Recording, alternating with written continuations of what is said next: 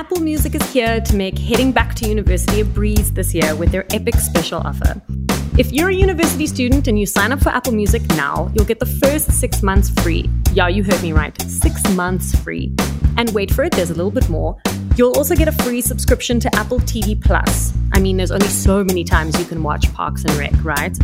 Get busy exploring over 70 million songs, all ad free. Remember, this offer is for new subscribers only and only available to students. So verification will be required on sign up. Even better, after your free period is over, your subscription will renew for $29.99 per month, which is a steal. This offer is valid until the 30th of April 2021. So, like, get off the couch and get busy listening.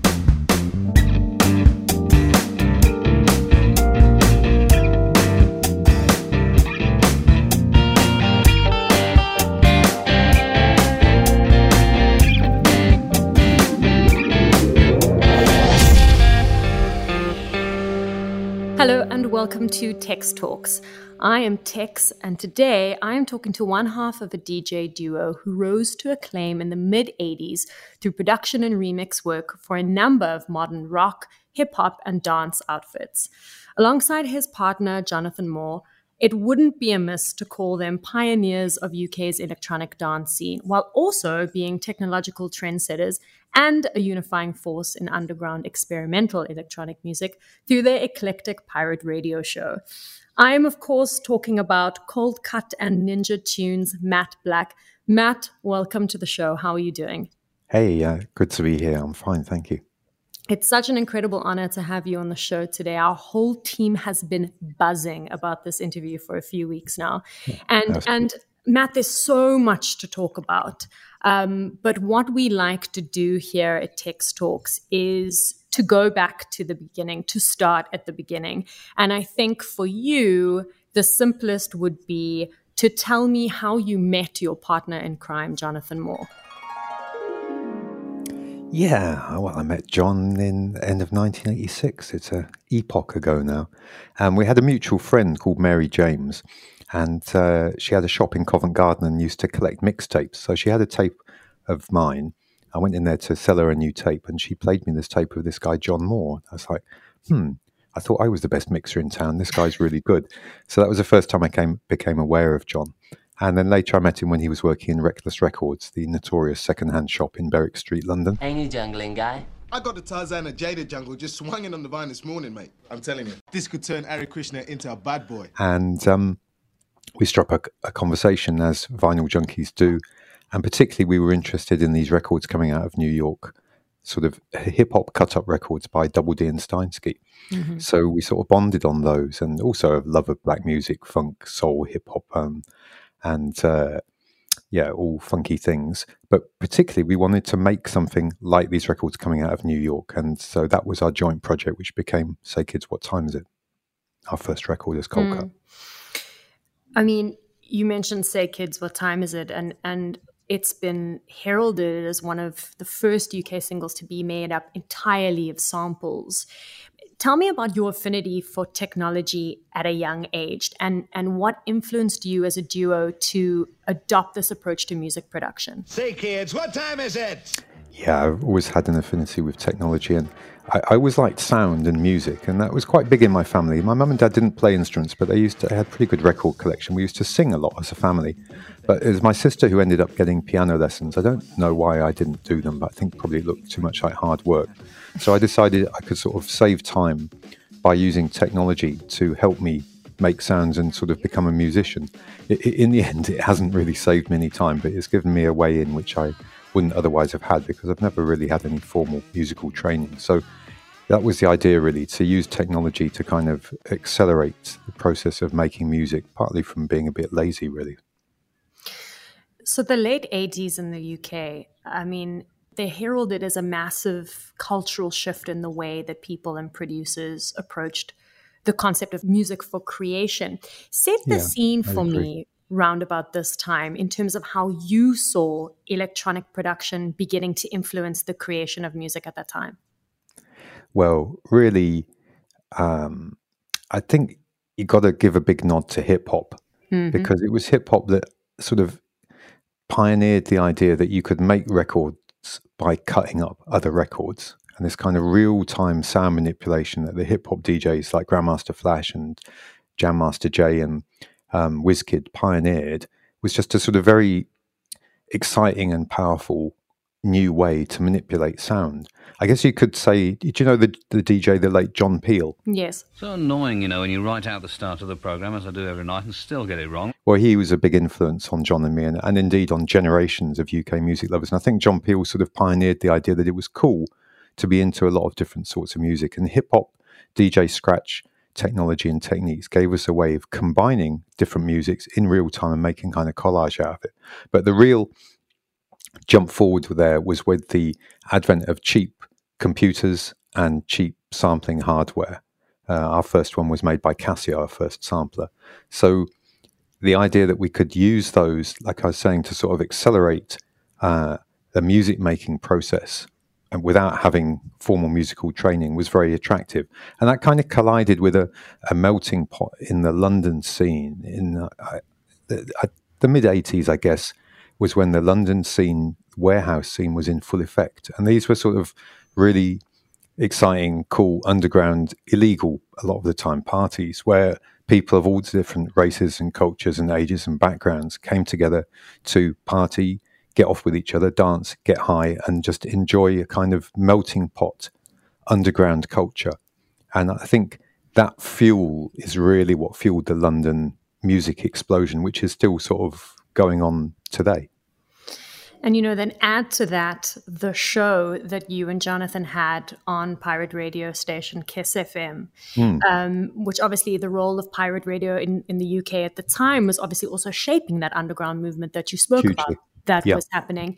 Um, what do you think the secret ingredient was that has made Solid Steel? like so so prolific even to this day i mean it started in 88 it must be one of the longest running mix shows in the world, surely.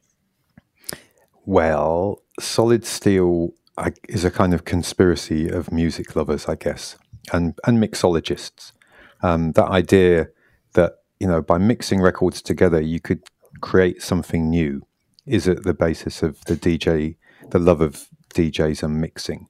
Um, that idea that you by mixing records together you can create something new, a sort of offspring form is a, a, really powerful idea. And that was something that was very much in the air at that time.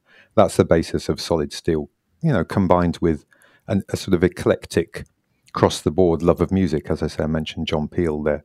So I think Solid Steel sort of continue to take that forward. And, um, you know, we do have a, a loyal worldwide following that's uh, appreciated that. It's kind of the radio station of Ninja Tune, if you like. Mm. I mean, Kiss FM circa 19 86, 87, which was when I joined. John John got me on there. Um, it was pretty exciting. We really had most of the top underground DJs in London. Of course, as is often the case, the, the establishment, your BBC and the official stations were just not catering for what the youth wanted to hear. So mm-hmm. the pirates were the way that those sounds reached the earwaves. And Kiss FM at that time was the sort of the, the leading one. So I was pretty pretty happy to join it and become part of it. I mean, we had, you know, we had Tim Westwood, we had Jazzie B, we had Jay Strongman, we had Norman Jay, we had Judge Jules, we had Colin Faver, Colin Dale, uh, Joey Jay. I could, uh, Patrick Forge, you know, it was pretty much um, a, a, the top selection of alternate DJs in London who are pioneering this new sort of open sound, which was, I got to say, largely based on black music. I'm not embarrassed to call it that. I think it's important to give credit to where that's come from. It was black music of different sorts, and then, you know, that term has, has broadened out. But reggae, funk, soul, the music brought in by the immigrant communities in the UK and also from African American culture was hugely influential, and the base it was the base of it all. I think you know you you there a lot was happening in the 80s from but from a Coldcut perspective, you closed out that decade by leaning into some pretty epic collaborations with Queen Latifah and Marky Smith. And when you think back on it now, how did you feel? how did you feel about that first album? About how the style of Coldcut was coming together at that time? you know, it's a, it's all very well looking back with the you know benefit of experience to sort of see then with hindsight what things meant. But at the time, we were just really in it, and we were just very excited. We didn't know really what we were doing. We, John and I talk about the search for ignorant. You know, we want to get back in a way to that sort of they call they talk about beginner's mind in Zen. We had no real idea what we were doing. We just knew that we loved music and we wanted to get on with it. Um, and you know, I mean, you mentioned Queen Latifah, for example. She is a very talented lady and who's become a big star in America. Mm-hmm. Um, but you know, at the time, we were um, fascinated by the Flavor Unit and uh, Tommy Boy and De La Soul, and these were heroes to us actually. And the chance to work with real American hip hop artists was a was a, a huge boost. I mean, Marky Smith's passed on now, but I, I always felt that in a strange way, he was a kind of authentic UK rap voice. Mm-hmm. Uh, UK hip hop took a long time to find its own voice and give up the fake American accents. And I thought, in a way, what Marky Smith was doing was manifesting that kind of free form enjoyment and kind of fuck you attitude with words. And it was a very original talent as well. So it was a privilege to work with him. You also started a multimedia group called Hex that I want to talk a little bit about because you were yeah. essentially pushing the capabilities of new technologies at the time, like CD ROM and interactive computing and video sampling and, and all of these things that were so new at the time. What were some of the the wackiest things that you produced at the time by pushing the boundaries of these new technologies? Well, there was, uh, again, it was like a, a, real good playground at the time because that, that area was wide open. There weren't really many musicians working with visuals and computer games and multimedia. And John and I found we could apply the principles of hip hop and sampling and that kind of DJ aesthetic and techniques to visuals as well. Um, you know, our piece, audiovisual piece Timber, made with Stuart Warren Hill, is a, a, good example of that. But I also have a fondness for our first ever computer game, which was called Top Banana, and I did that with um, the other members of Hex, uh, Rob Pepperell and Miles Visman, who were like two guys who come out of art school, but they were interested in taking that art school training but using electronic techniques to for their practice. And we put this video game together.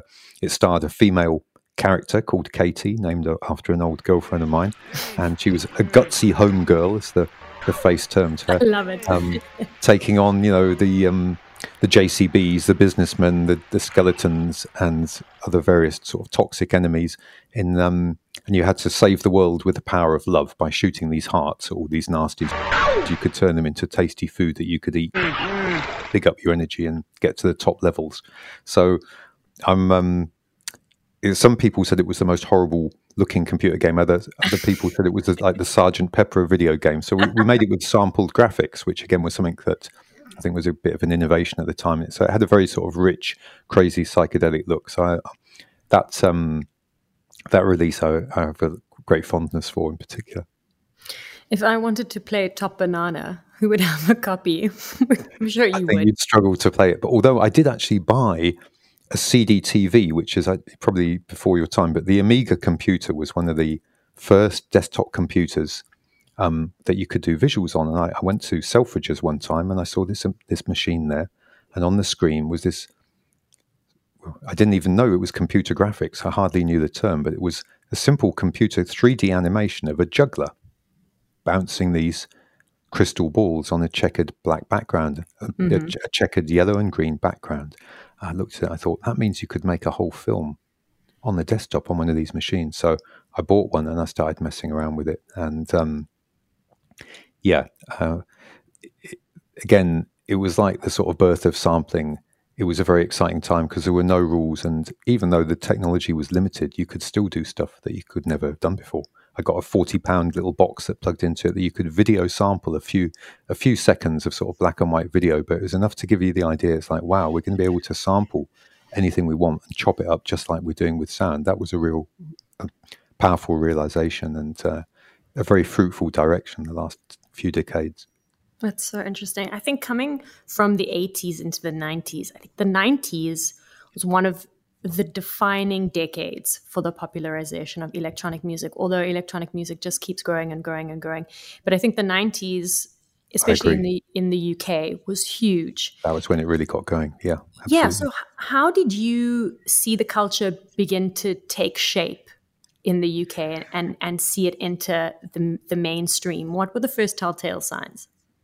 Well, you know, the first telltale signs are sort of when you see what were quite weird underground um, avant-garde records reaching the pop charts, and I'd put sort of house music in that category. Really, a record like, say, Jack Your Body, Steve Silk Hurley. Mm-hmm. I mean, when I heard that, I would just sort of play it again and again at top volume, trying to get inside the sound and work out how they were doing this. So I guess a lot of people like that. You know, you hear a record. Um, I think Jello Biafra said this actually. Jello Biafra from the Dead Kennedys was, you know, he saw the Ramones on stage one time and he thought, you know, I think I could do this. I think I'll. He, he saw them and said, I could do this. I think I will. And that was those records that I heard were what launched me into electronic music. And I think our records and other people's records inspired a bunch more people to have a go themselves. And that just has kept cascading. But, you know, the the the party scene, the advent of ecstasy, of these big illegal raves, the fact that it wasn't being catered for by the establishment, so it was something fresh and new and rebellious for the youth to get into. That provided a big push to it as well. And like I say, there were no rules. So was the formation of your record label Ninja Tune a case of you having a look at the scene and what was going on, and you going, "I think I can do that. I think I will, maybe." Yeah, but I, we'd sort of done that already when we started ahead of our time. You see, that was our first label, and then what happened is, you know, typically your young bloods come up and they think they've invented everything and that you know the world's their oyster, and then you sort of crash into the establishment, and sometimes that can be quite a brutal collision.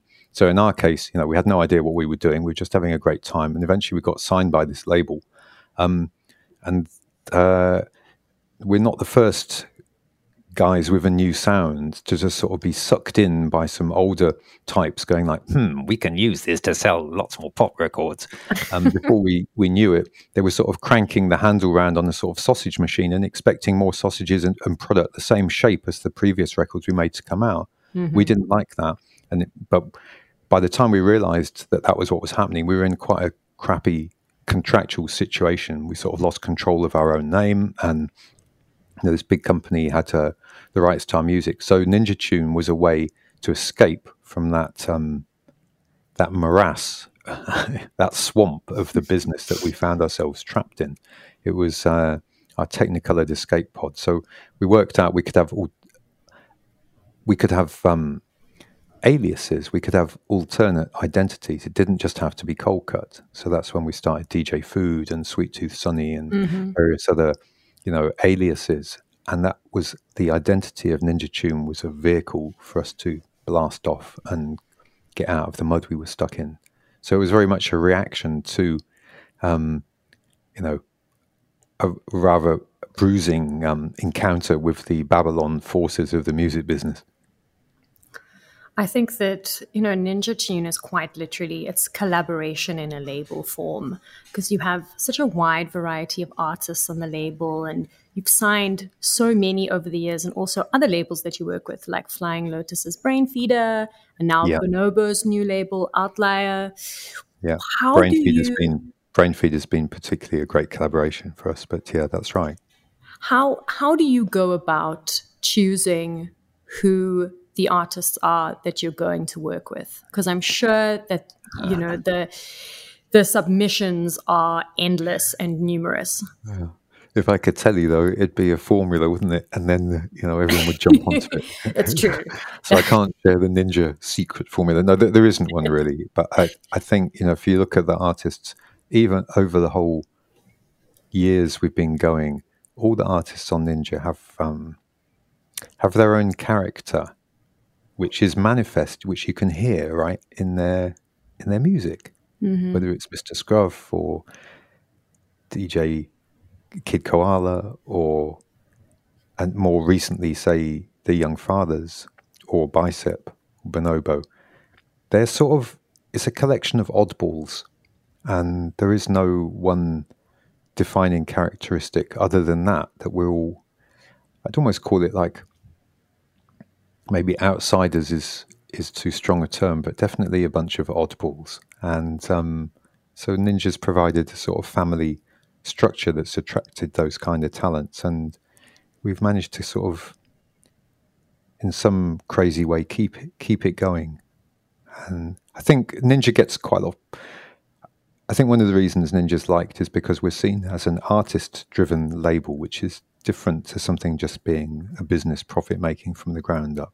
John and I started this as artists because we wanted to give ourselves a better deal and to give other artists a better, fairer deal as well. So I think that's a difference between Ninja and a lot of other labels.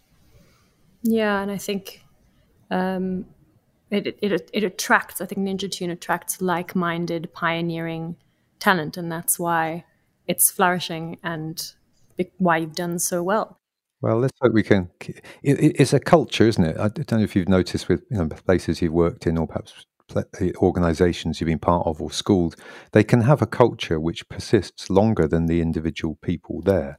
Yes. And building that right culture is is very very important, very um, and, and and difficult to get right. But places can have a culture that can persist for a long time. And if it's a positive culture of cooperation and respect and values that make it sustainable, overused word, but I think fair enough here, then it can sustain itself and keep on and keep that uh, those values up and keep producing quality collaborations that are not just product. I love that. That's such a great mantra and such a great piece of wisdom for business owners to adhere to. That uh, uh, the concept of um, the culture of a, of a workplace persists long after certain people are gone. I, I like that a lot. Yeah, that's if we if I can if by the time I shuffle off, do the mortal coil shuffle, perhaps we'll still leave behind something that can keep going and can still maintain that culture. I mean, that is, uh, you know, what one hopes from one's offspring, isn't it? One hundred percent.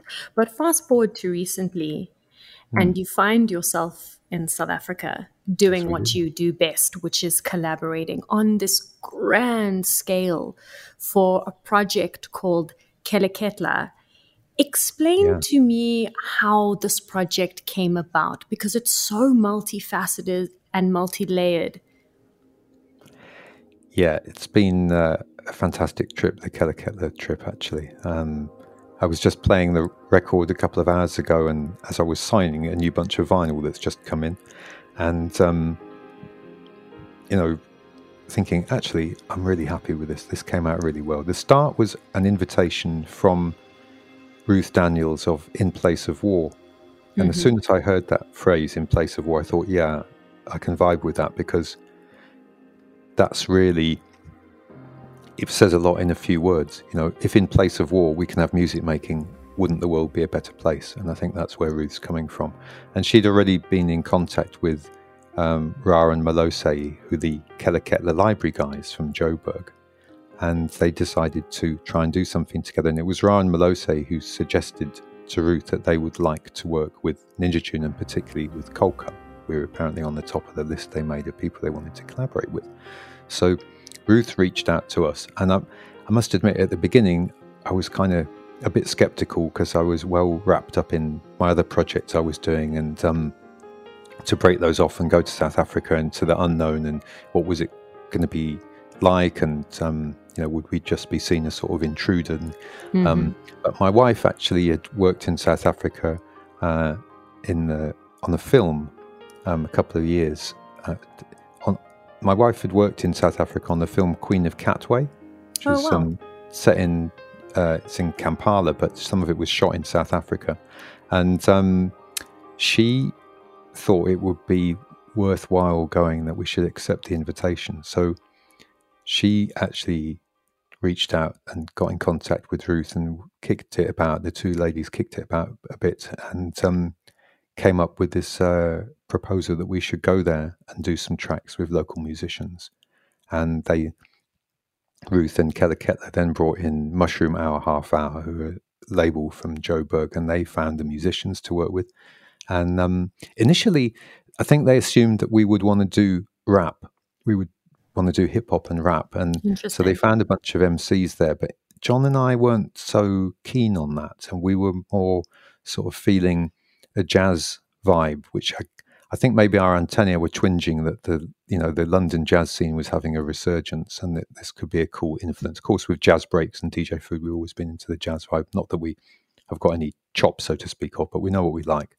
Um, and South Africa, of course, is famous for jazz, Mm-hmm. and so that um, we went back and said, look, do you want to look around and see if you can come up with some proper musicians because that's what we don't do, and we would like to get into that. So then they came back with the um, su- suggestions for the collaborators, and that was looking good. So then we wound up flying over and meeting them all and uh, kicking the project off. It, it was, as you can imagine, uh, not having been in South Africa before, it was quite a trip for John and me. And uh, uh, you know, we came there to learn, and we did we did get a lot of new experience and new information to to soak in, and so it's uh, it's always stimulating. You know, it's like gives you gives you stuff to grind and to, to work with and to sow and to grow when you you're in an environment where you've never been before and things are very different. So it was a huge creative boost just to be there and to meet all the wonderful people that we ended up working with.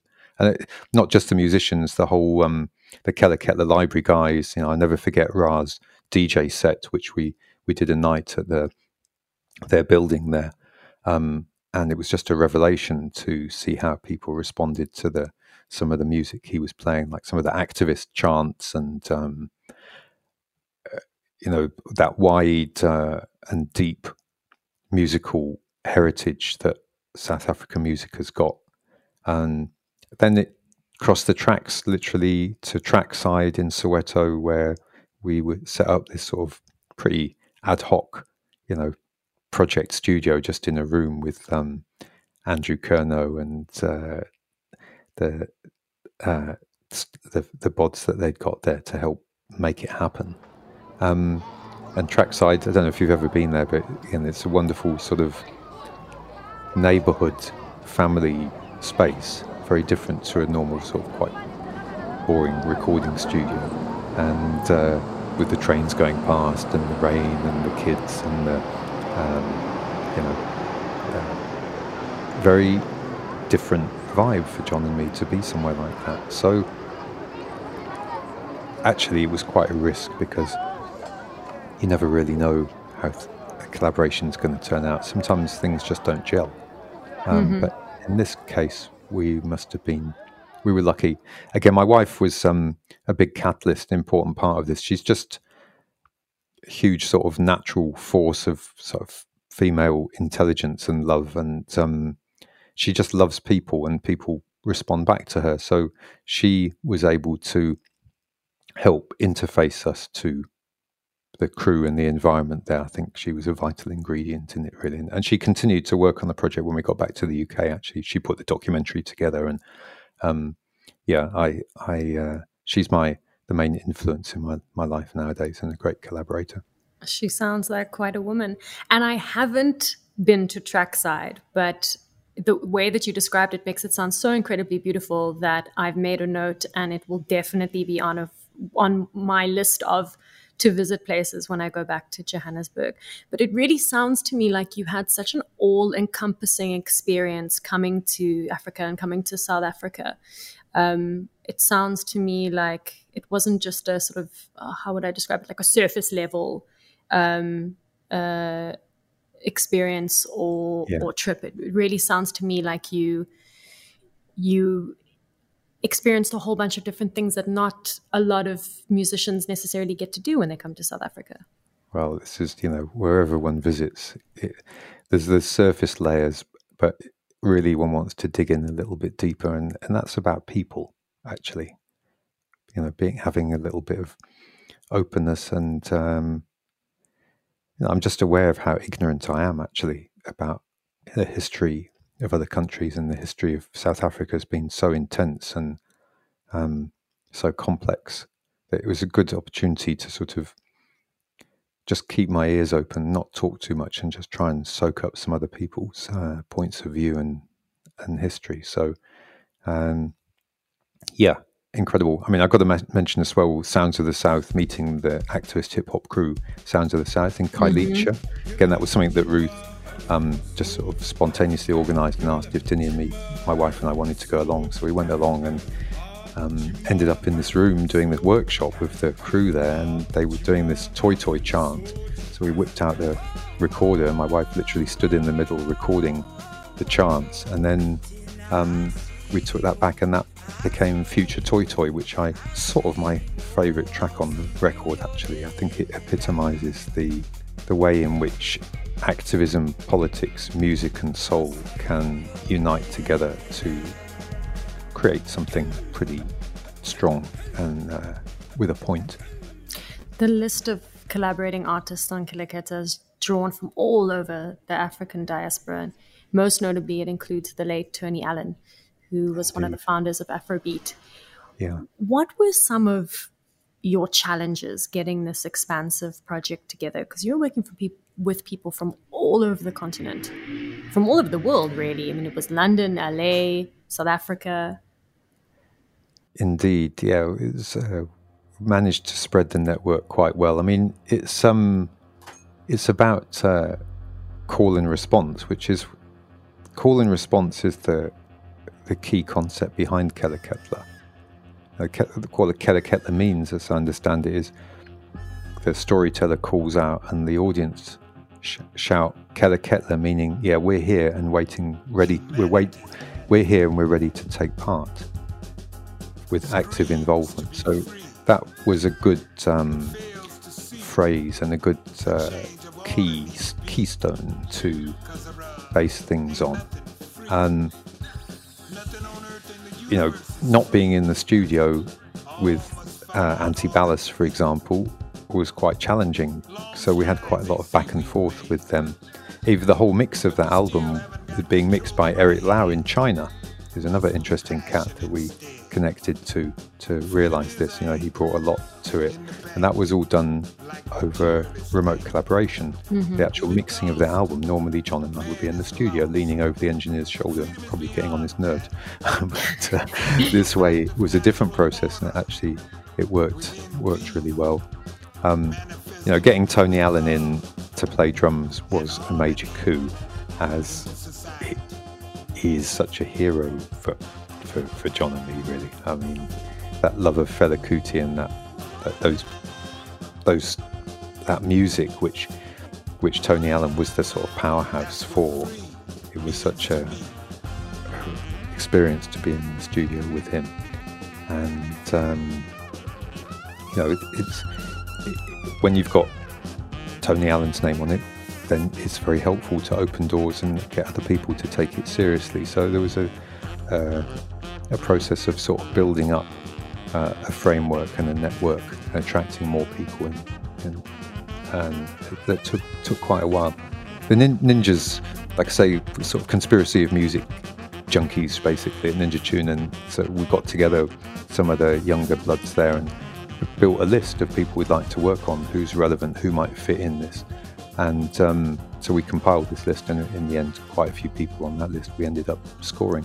And then Miles James, who is the um, eldest son of my best mate from college, and actually Duncan James, my best mate, he was Ninja Tune's first manager, in fact, and the guy who basically turned me on to black music. His son Miles is a wicked guitarist, and I'd never worked with Miles before, but I thought, well, I know he plays a mean, funky guitar.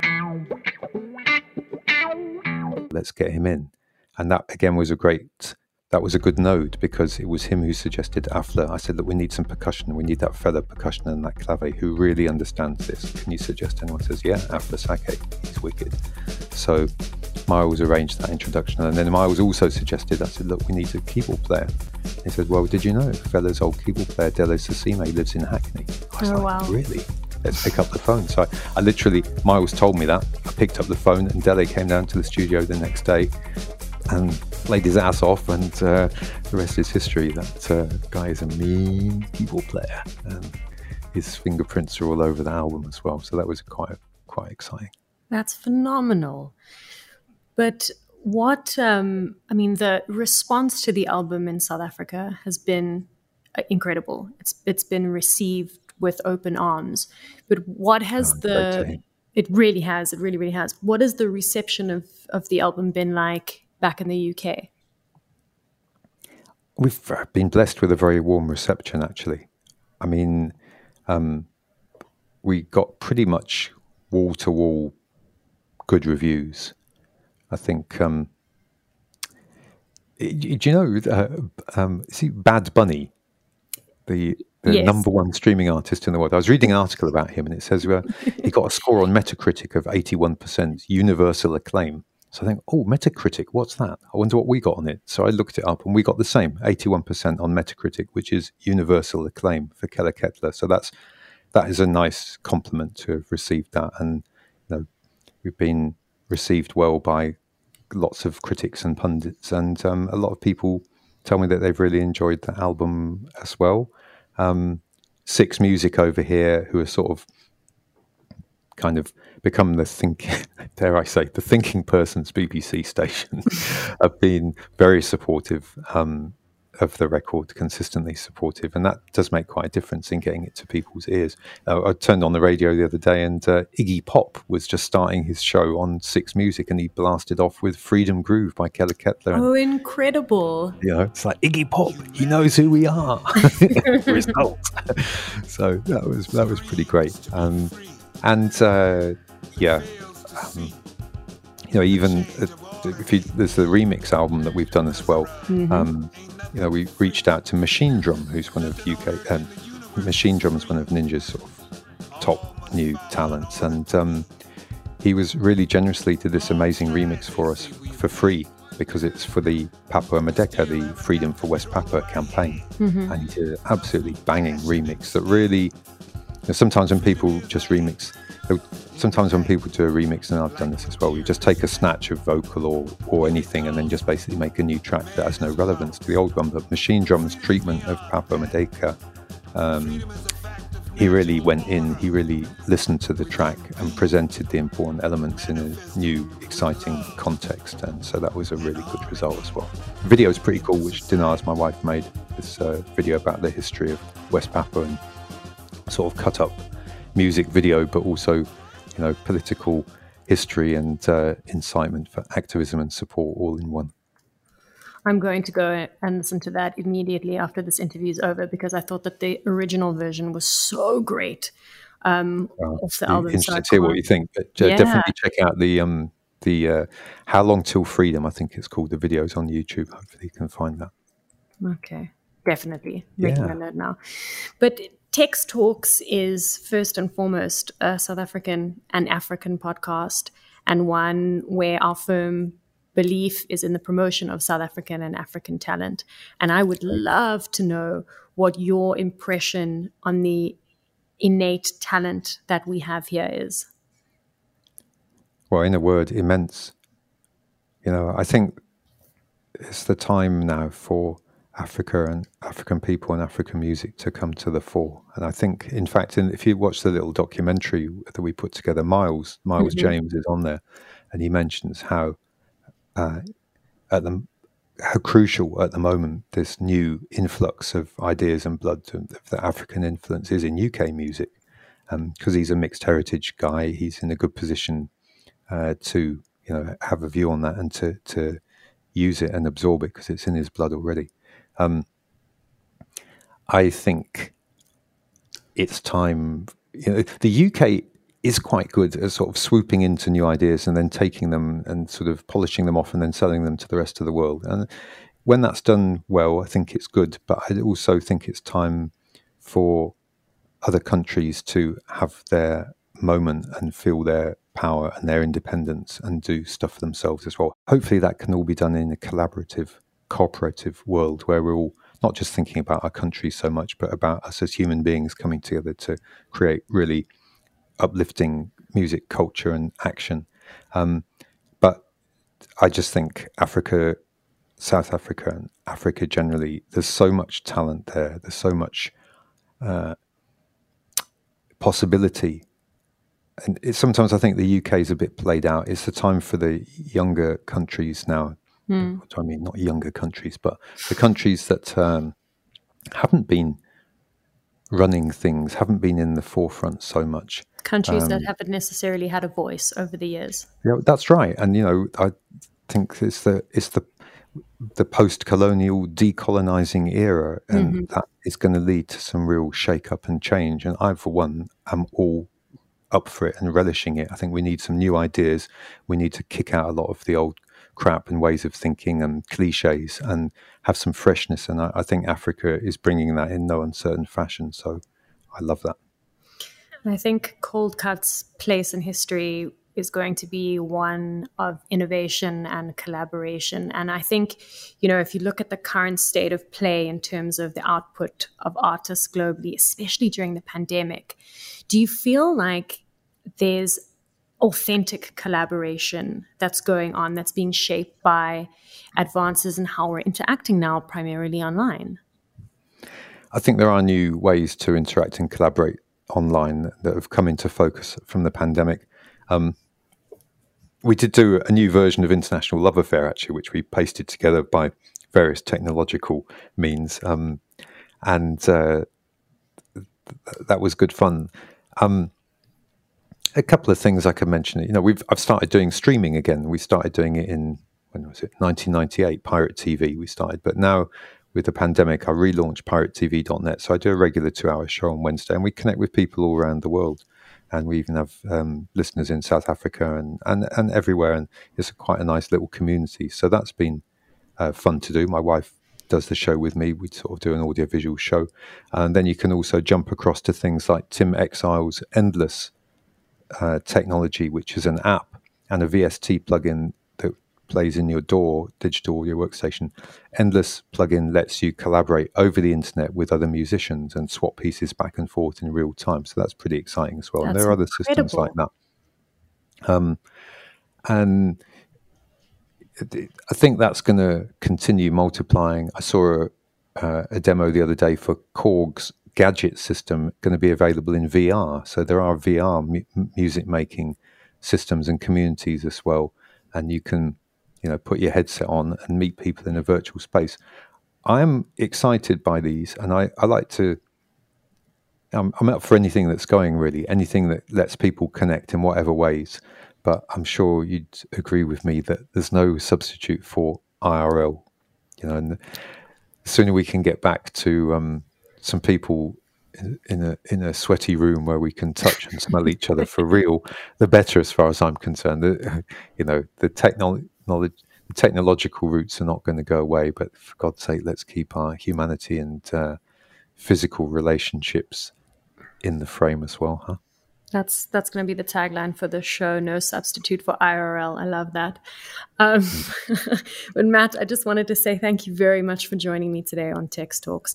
This has Been a pleasure. I mean, this has been a bucket list interview for me, and and I can't wait to be the envy of my entire team uh, for the rest of this podcast existence. so thank you Oh, again. that's sweet. Well, thank you so much for the support and uh, big up South Africa. We had uh, I, this was the most joyful album I've recorded. Um, it was the most joyful experience, and uh, I think a lot of that was down to the special vibe in South Africa and to the people that we met and and had these relationships with. So, yeah, much uh, respect, much love, and much gratitude. Thank you.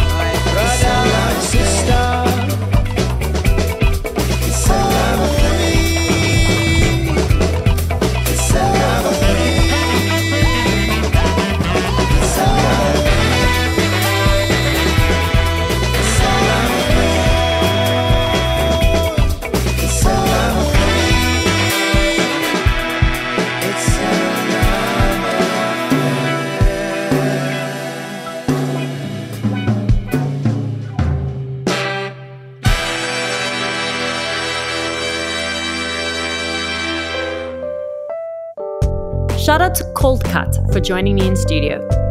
Thank you for joining us for another episode of Tex Talks. Be sure to check out texttalks.com for more episodes. Don't forget to subscribe to our podcast on Apple Podcasts, Spotify, Castbox, or listen to Tex Talks on all good streaming platforms.